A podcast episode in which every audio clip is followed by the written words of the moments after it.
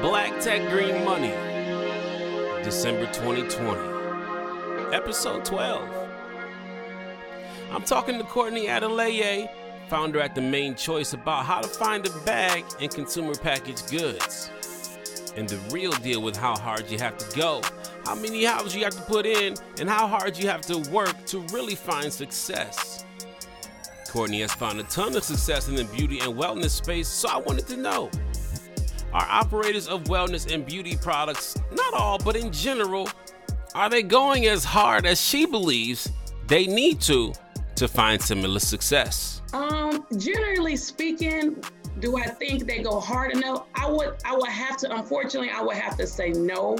I think for some reason people think that when you operate on an average level or if you're able to excel um, by just giving average, I think sometimes people think that's enough. Mm. But in order to really scale something and take it to the next level, it is going to require blood, sweat, and tears that I've come to the conclusion most people are not willing willing to do. Yeah. You know, or they think that giving normal or average is okay, and it's not. What are some of those mistakes that people cut corners on that keep them from? Like, what are some of the typical things you see? Some of the typical things, uh, just the initiative. You know, when I say you have to layer things on, I mean, you have to be from a social perspective, you have to be you know, you have to put yourself out there from a personal perspective, run your personal social media as if it was a business with mm. strategy and timing and when and professionalism. And then on the flip side, you have the business. You have to do the exact same way. So there's a lot of bells and whistles that goes along with it that can be achieved, but you just can't cut corners in regards to like the time. It's 24 hours a day. I have never, since I've been in business, put a do not disturb, I'm out of town on my email. Like, you know what I mean? I just never have. I'm going to respond to it or, you know, I'm gonna get to it a little bit later, but it's it's just nonstop. It's always, it's continuous. I'm Will Lucas, Mrs. Black Tech, Green Money. I'm going to introduce you to some of the biggest names, some of the brightest minds, and brilliant ideas. If you're black in building or simply using tech to secure your bag, this podcast is for you.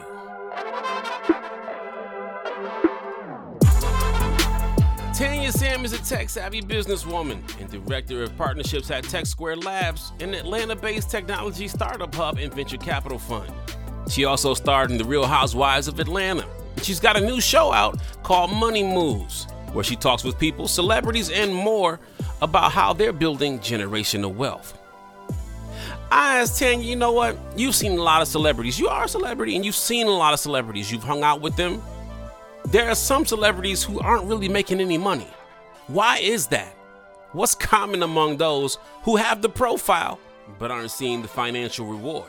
Oh man, I mean, this happens so much, Will. It's really quite incredible. And we've all heard the stories, right? They're the richest of the rich and they're broke overnight. Um, now that I've interviewed enough of those people, I can kind of break it down for you. And I think I can say this with some anecdotal evidence and confidence. A lot of it is the people you have around you. Um, you know, not having trusted financial advisors, people who really know their stuff. If you don't know about money and you don't know how to make the correct moves, if you don't know what a tax account a CPA, your your legal team does, find people that you really trust that are experienced. And sometimes it's not your homeboy. You know, always look at it as you're building like the Olympic team. So find people that are way smarter than you and that come with real personal references. I think that's one thing. Um, I'll say another is spending too fast, right? Like my dad always used to talk about, you know, never cut your coat from the cloth you don't have. Like this idea of credit and trying to keep up with the Joneses, especially in our community, especially now in this era of social media, like it happens a lot. It happens a lot, a lot, a lot. And you just, you outspend yourself. I want to talk about this team thing because I was actually going to talk to you about team and like what kind of people mm-hmm. should be around you. And you talked about, you know, it doesn't need to be your cousin Ray Ray, who's you know managing. He had an idea, maybe he took a financial class yeah. in college, and now he feels qualified to manage your bag. And so for people who, because there are there are two different types of people. There's people who really making money who listen to this show, and there are people who yep. are trying to get there who are listening to this show. So well, you know, it's hard, especially in our community. Sorry, Will, like because we always want to bring up our, we want to make money so that we can help bring up yeah. our families yes. and bring up the people around us who were there from the beginning, right? And it's a really fine line because I believe in that, right? You know, I mean, I hate to use this example, but look at the like most famous TV family of like the Kardashians, right? They're all working and hustling and grinding, you know, run by their the the momager. However, sometimes the people around you don't have the background and the knowledge, the expertise, the years of experience to take you to the next level. Um, and you got to be really careful with that. So if you go in for, for, for people who are making money, can you describe mm-hmm. who they need on their team that's qualified, certified? How do you vet those people? What what kind of things do you recommend and things that you've seen done to make sure that you've got yep. the right people around? Look to people who have more money than you because the next level up that you get to is a whole different story right? You know when i was working as a nurse um, you know i'd love some overtime i was grinding i was trying to make all the money i could because you know that type of industry you you're paid by the hour. You you can't make money when you sleep. So the people around me i'd be like okay who are the people who are in my profession that were making money saving money and doing the right thing so when you get to the next level, entrepreneurship, whether you're investing, whatever it is, you need to really surround yourself and look up and find people that have done it for longer than you and successfully. And know, you know, and you have to be able to look through and look past the facade. And this is the tough part. So, like, you've got to do your research. You have to go, and when you're interviewing, for example, you asked who are the people on the team? A lawyer you need a good lawyer. You need a good lawyer to look at your contracts. You need a good lawyer who knows the legalese, you know, that is going to sit down and the joy they get every night from reading through tons and tons of legal contracts will save you tons and tons of money. Um, it's not the person that, you know, has got the little shop on the corner that's like a hit and run lawyer because they're not in your industry. So you have to find someone industry specific. And that might mean you need multiple lawyers. Mm-hmm. You might need someone who's a business lawyer, someone who's who's like a litigation lawyer, like someone who's a real estate lawyer, but like go do the deep dive to find those people. Um, a bookkeeper. I think the best thing is a bookkeeper this is different than your CPA, but that person who every month, if you don't like, and I hate doing this type of work, I hate it. I hate it. I know what I hate, but finding that person that you pay every month to go through line by line of all your spending so that you can tell if, let's say, your manager friend was like, oh, by the way, we rented two Ferraris instead of one. Yeah, yeah.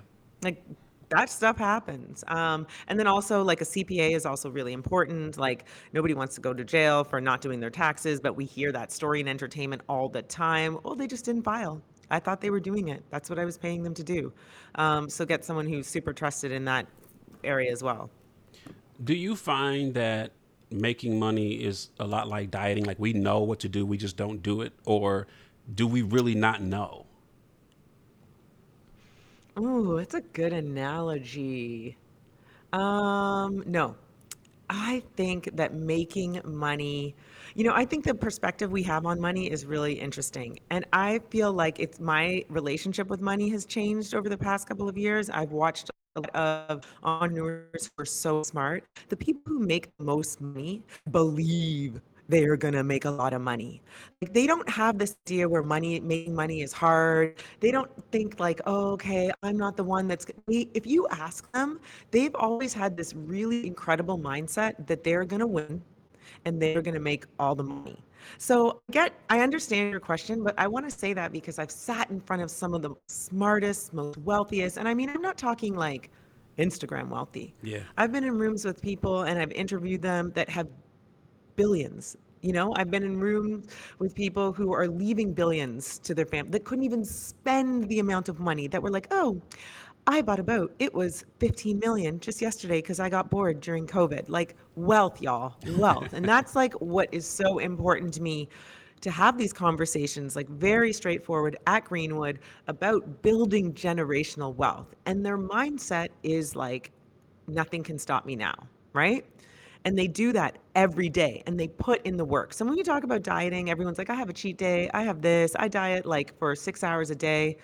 Like the true generational wealth mindset is very different. It doesn't sleep, that whole idea that these billionaires are on a boat and they're not sleeping and their money's working for them, they cannot help but just get out there and want to make money every hour, Yeah. every minute. That doesn't mean they don't live a fabulous life, but it's it's it's extraordinary. And it, I do think it's in all of us. It's just a switch. Yeah, because I, I want to go in because that's so interesting to me that you say that because it's not until you know people who made a boatload of money will they say well you should be able to rest and you should be able to sleep and but like when they were trying to make it they probably weren't resting they probably weren't sleeping No. you know and so talk to No. me about like what is in from your perspective the attitude that you should have if you're trying to find your way through generational curses of poverty and you know whatever it is how hard should i be going? Because there is this notion that you know we'll take it easy. Like you, you don't have to put so much stress on yourself. But i'm an entrepreneur. Like i'm constantly stressed. So i wonder like is that is that how it just how it is? Yeah. Yes. And I think here's the thing that I love about it so much, especially for black people and people of color. Our our gut and ability to hustle and hustle hard, our grit, our tenacity to build things from nothing is like unbeatable. Unbeatable.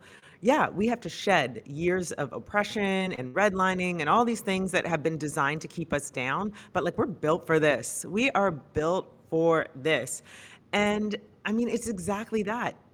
I don't think that if we are, I mean, I don't deny the fact that in a lot of cases we are coming from behind. So that means we have to work twice as hard. But I say again, we're built for it. And that's the whole notion of like, okay, you know, I, the four hour work week, okay, it works for some people, but I think for most of us, you know, like that are coming from different backgrounds, you're right, generations where like some of us are our forefathers and grandparents literally picked cotton. yeah We yeah. just got to keep grinding and working at 100x, like coming up with ideas. How do I change the world? How is this? How can I get customers? How can I make, you know, convert five customers to 10 before lunch? you goodness, you're making me think about so many things. And right now, I'm thinking about like this, like this Dave Ramsey philosophy. And so I wonder, like for me, like the Dave Ramsey way of managing money doesn't work for entrepreneurs. You know, this idea of you know, well, let's just pay down all the debt and be debt free, like. That may not be the best path for somebody who's trying to build something. You may need to take out a loan or to get some capital or bring in investors or et cetera. Yeah.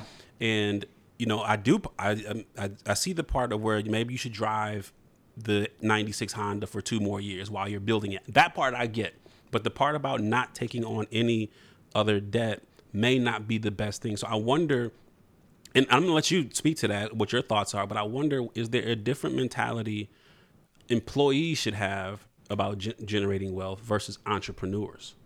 So, from my, first of all, I think that scared money doesn't make any. I'll try and say it as nice. Scared money doesn't make no money, right? and so we always have to invest in ourselves. And at some point, you are going to need extra capital to grow and scale your business, depending on the type of business you want, right? There's some businesses that are just fine being a lifestyle business. You know, your ins cover your outs, and you can make a little bit of slow growth. But for the big bet entrepreneurs, they know they're going to have to raise capital because scale is key, scale is king, and there's a lot of different ways to do that.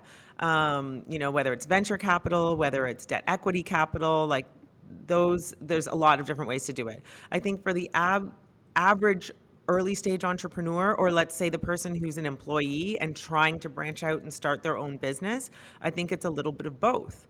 The problem happens where i think people get confused about when to get money. Mm-hmm. And I think you have to slow walk into proving your proof of concept. I don't think any person, because I think also most people are moonlighting they're starting a business, if they're moonlighting, if they're trying to build their own dreams. So I think you have to prove your concept first. And I feel like the best money any early stage entrepreneur or someone who's working both jobs can get is revenue first. And this is the hard thing because everyone's like, well, where am I? Get, what comes first, the chicken or the egg? Um, but I think you got to prove that first that someone's going to be willing to pay for whatever you're selling, whatever you're pushing, whatever you're building first. And then the money sort of comes after that. It's not easy, it's never easy, but it's kind of like that really beautiful dance. Yeah. And so you you Does talk, that make sense? No, it, it makes sense to me. Um, you, you talked about a little bit. You were an RN, and well, you're still an RN, but you used to practice. You know, um, being a nurse. Yeah. And knowing Yeah. what, knowing what you know about technology and scale today, looking back at that tenure and th- the tenures that are still out Mm-hmm. there doing that, how could you have better leveraged your time or output in order to make more money? Oh man, um, I think what's really interesting about what's happening in nursing and medicine, et cetera, especially in nursing tech, I mean, it's really about looking at whatever you're good at. Everyone has a superpower. My superpower was nursing at the time. I was really good at it. I loved people. I loved the fast pace of it. But also, there were things that every day that I complained about nursing burnout, nursing schedule, you know, all these things. And having that mindset of going, how can I solve that? it never occurred to me because I went to school to be a nurse. I had a dad who was a doctor. He practiced for like over 50 years. That mindset that was sort of passed down to us in my family was like you go to school, you get a job, and you do that job until you die. Yeah. It wasn't. I didn't come from an entrepreneurship family. Like my dad might have like done some little deal, but it wasn't about being an entrepreneur. And so sort of peeling back that lens and looking at whatever it is you do. You could be a teacher, you could be a this. There's so many different avenues where you can change the face of what you do because you have all this knowledge that's only inherent to you that you can apply to fixing a problem in that industry.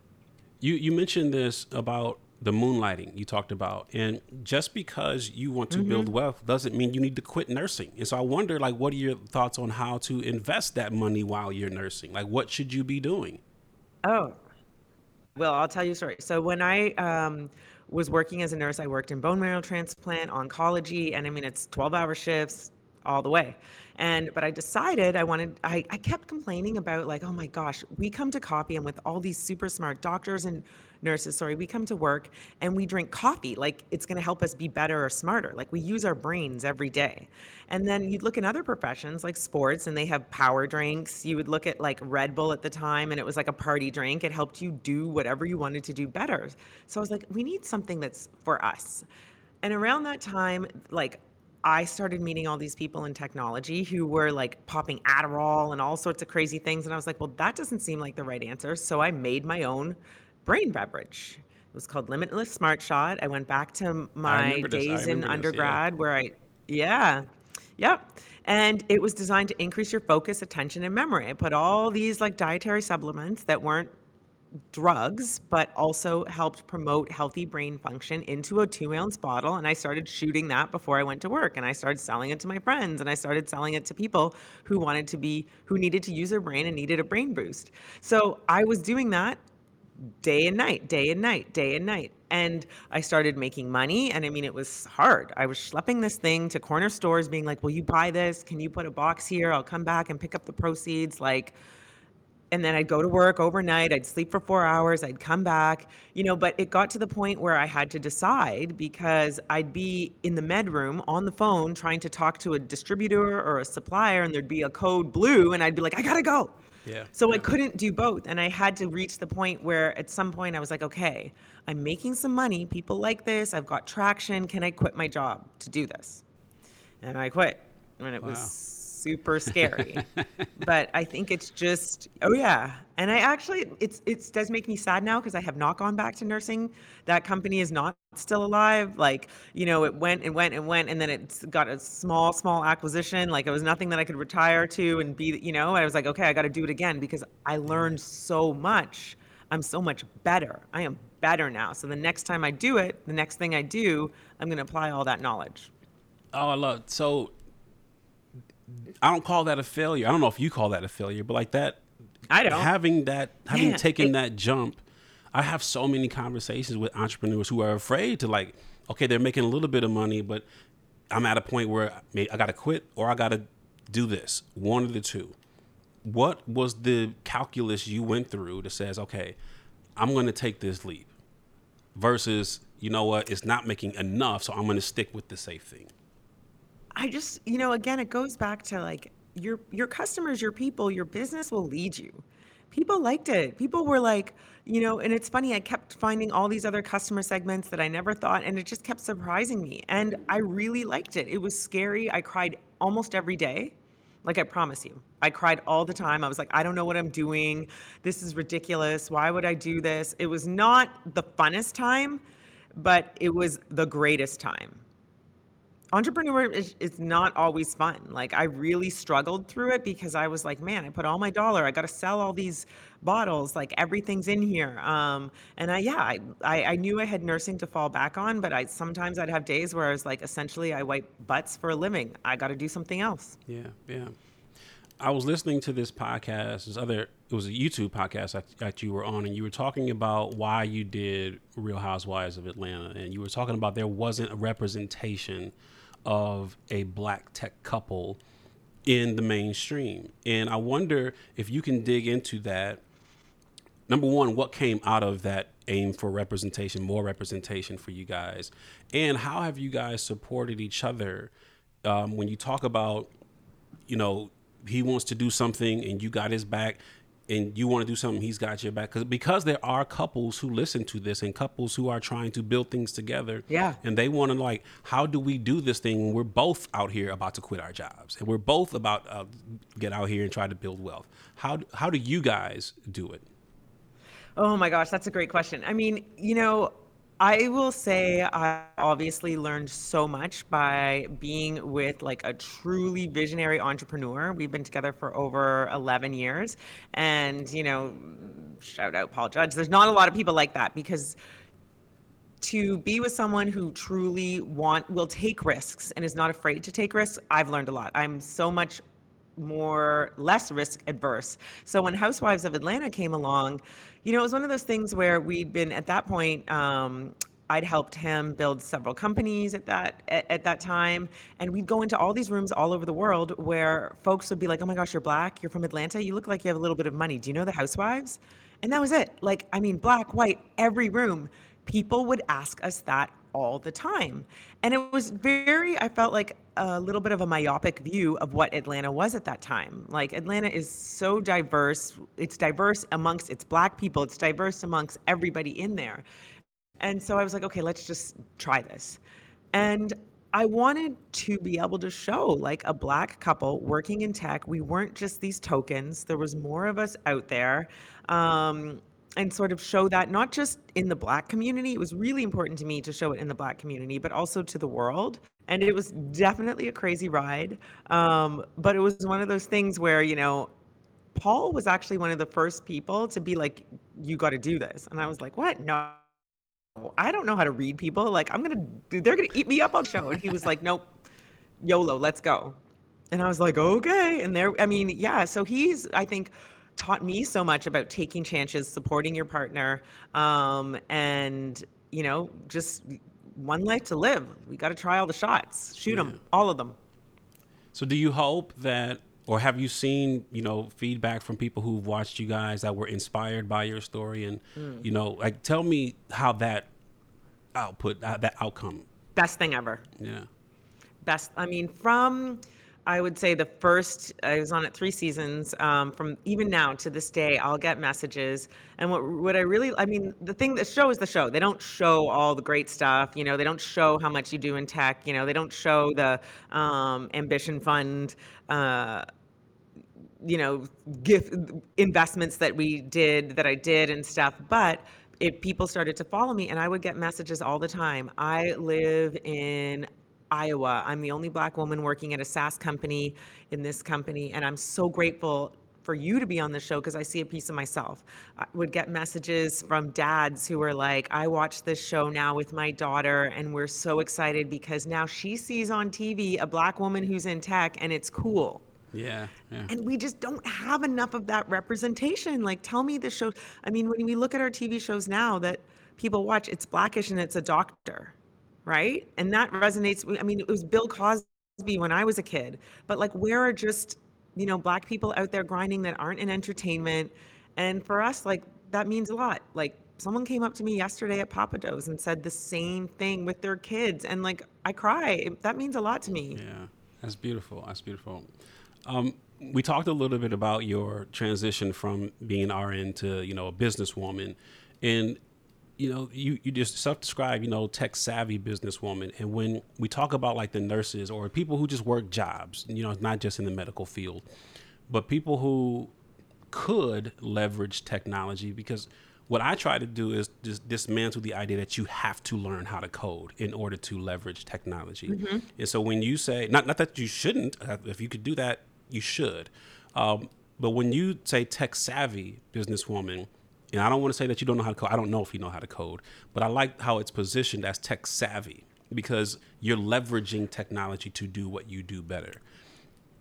You yes. You, like you want to say something. So I love this question, yeah. Will. No, I love this question because I often feel a lot of people message me. They'll say, I'm a nurse, I'm this, I'm a physical therapist, and I want to get into tech. And for a long time, I feel like that's been a huge barrier because in order to be in technology, everyone thought they needed to code. Yeah, yeah. And I think that so they don't even start they don't even start. Everyone thought you, oh, if you want to work at a tech company, you're you're already not qualified. So I will I will caveat that by saying te- learning to code right now is easier than it's ever been. There's free courses online from Udemy to all sorts of things. So I did that. I don't think I'm tech savvy. I could probably and there's you know, but I learned rudimentary coding, so I at least had an idea of how they thought. Part two, I think that you know when people are looking at getting into technology, I think every business we're building right now is a tech company. Whether or not you're selling cupcakes on a website out of your basement, if you are building a business right now, you need to look at it like it is a tech company because that's just the way the world's going. And like some of the most favorite um, some of my favorite, you know, technology evangelists and entrepreneurs that are so successful. Like there's this quote that is just software is eating the world. And I mean, it's factual. It's from the way we order our food to how we travel.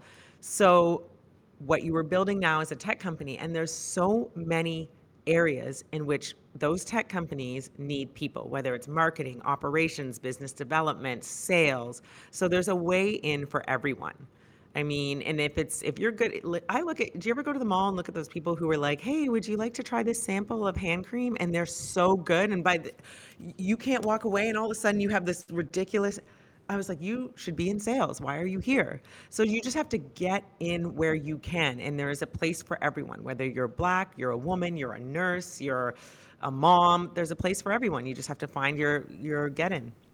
So tell me about this show, Money Moves. Tell, let's, I'm gonna give yes. you the, I'm gonna give you the floor. So just describe it for me, and then tell us where we can find it, where we can subscribe, all that. Oh my gosh! Well, I'm so excited. So Money Moves is a subsidiary of Greenwood Bank, and you know, I don't know how many of your listeners know about Greenwood, but um, we Greenwood was founded by Black and Brown co-founders during the pandemic, and it is a digital online bank. Really, really something that we are truly, truly passionate about because, um, you know, I think for many of us. We're trying to bridge access and wealth gaps via initiatives and solutions that promote financial inclusion and wellness for all. And again, create generational wealth in our communities.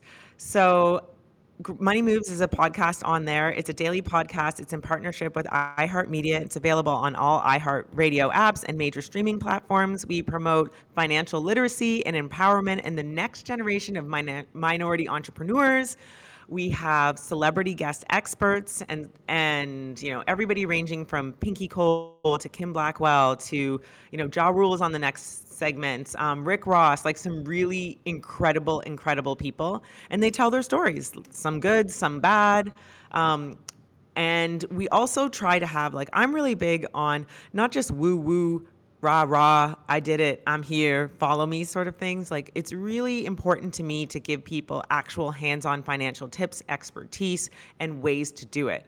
Um, so if you follow this season we're just launching a crypto school because i am super passionate about what's happening in the cryptocurrency space the metaverse and nfts so we have some really smart people that are in conversation with me talking about how you can get into crypto how you can make great investments. Um, so I just implore you guys tune in, tune in. It's a really great time.